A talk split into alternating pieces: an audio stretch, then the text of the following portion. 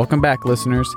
This is Joseph, Part four, The Epic Conclusion. To catch up, Joseph, when he was a young boy, had visions of his family bowing down.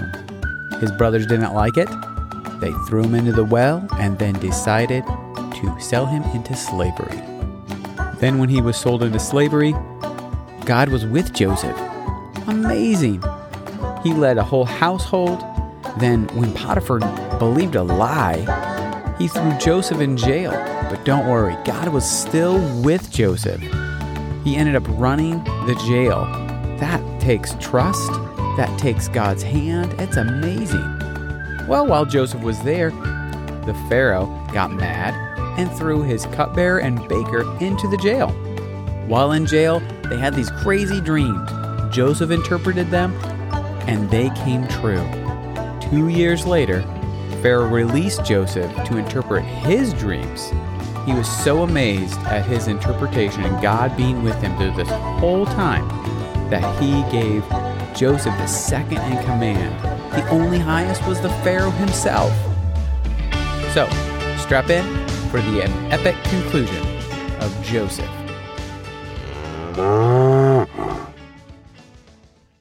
Joseph heard the dreams of Pharaoh. One involved cows, the other grain. Cows go moo. Beef is what's for dinner. But not in this case. The Pharaoh had two dreams. One dream had seven fat cows, and then seven skinny cows appeared, eating the seven fat cows. Wow, those cows must have been hungry. The next dream, the Pharaoh had involved seven plump heads of grain. Then seven more heads of grain appeared, but they were withered, rotten, and just plain gross. What do these mean, Joseph? Oh, great king of Egypt, only God can interpret dreams. Your dreams mean that Egypt will have seven years of plenty in the fields, and the next seven years there will be a famine across the land. What is a famine? A famine is simply a lack of food. So in those seven years of famine Joseph mentioned, there wouldn't be any corn, wheat, or crops grown. There weren't microwaves to heat up food quickly or any drive-thrus to grab chicken either. Wise king of Egypt, all what God has shown you in your dreams will come true. I suggest that you find one to lead this charge and stock up during the seven years of plenty to prepare for the seven years of famine across the land. I believe I have found such a wise leader, Joseph. The leader is you. You've shown me that your God is with you, and your ideals are amazing, like top shelf awesome. You will lead Egypt through these years. No one will be higher than you in authority and power except me, the king of all Egypt. I give you complete power and authority to do what you must do to prepare Egypt to survive and thrive, baby. Go. You have my blessing. Joseph went out inspecting the entire land of Egypt, mapping where storehouses would be and more. Let's go out into the community and see who is growing crops, what they are growing, and how much. Through the first seven years of plenty, all of Egypt's crops prospered. The Bible mentions that after the seven outstanding years of food came the seven years of famine. People came from across the land to get food from Joseph. Your land has no food. We have food. Come on over to Egypt and fill your bellies.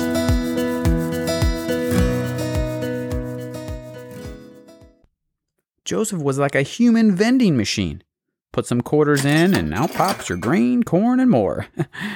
One of these groups of people were none other than his brothers. Remember those guys? Cue the tape.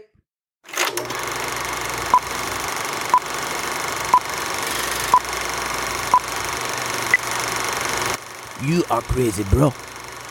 Never gonna happen. Joseph is coming. Let us throw him into this pit.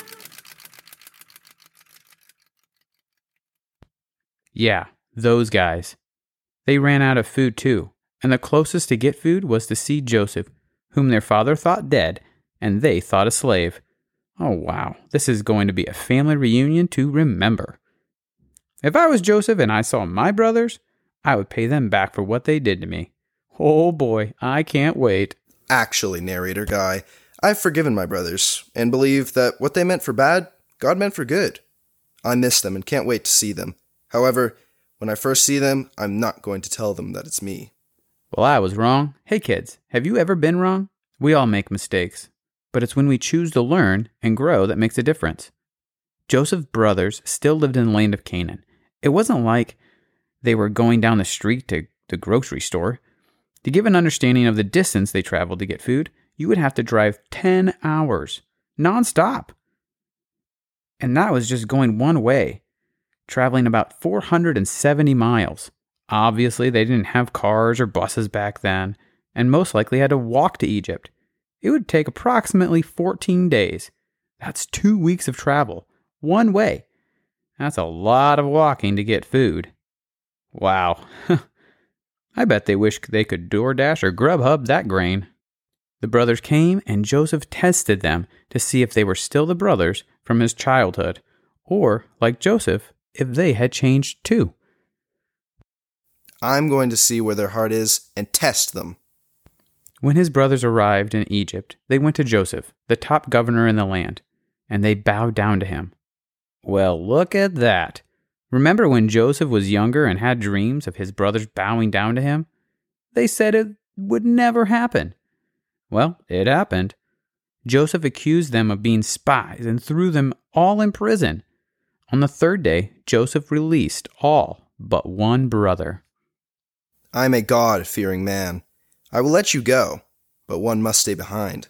When you return, you must bring your youngest brother. Only then will I believe you are not spies.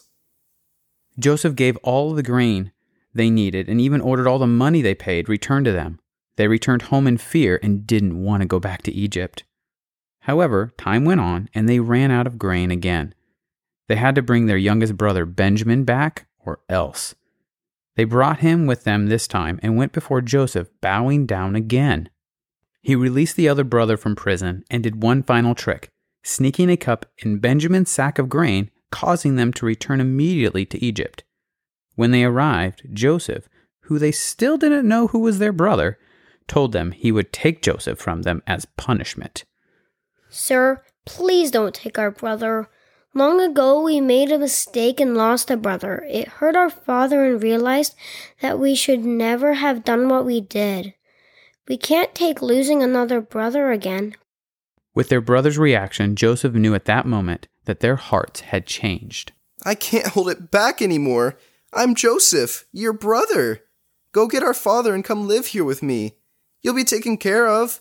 We'll be together again. The end. Enjoy talking about these as a family. Question one. What is the longest time you've spent in the car traveling? What did you do to pass time? Two. How can you help your neighborhood or community? Here's some suggestions. Picking up trash, mowing their lawn, or maybe something else. And question three. Why is it hard to forgive? And when is it easy to forgive?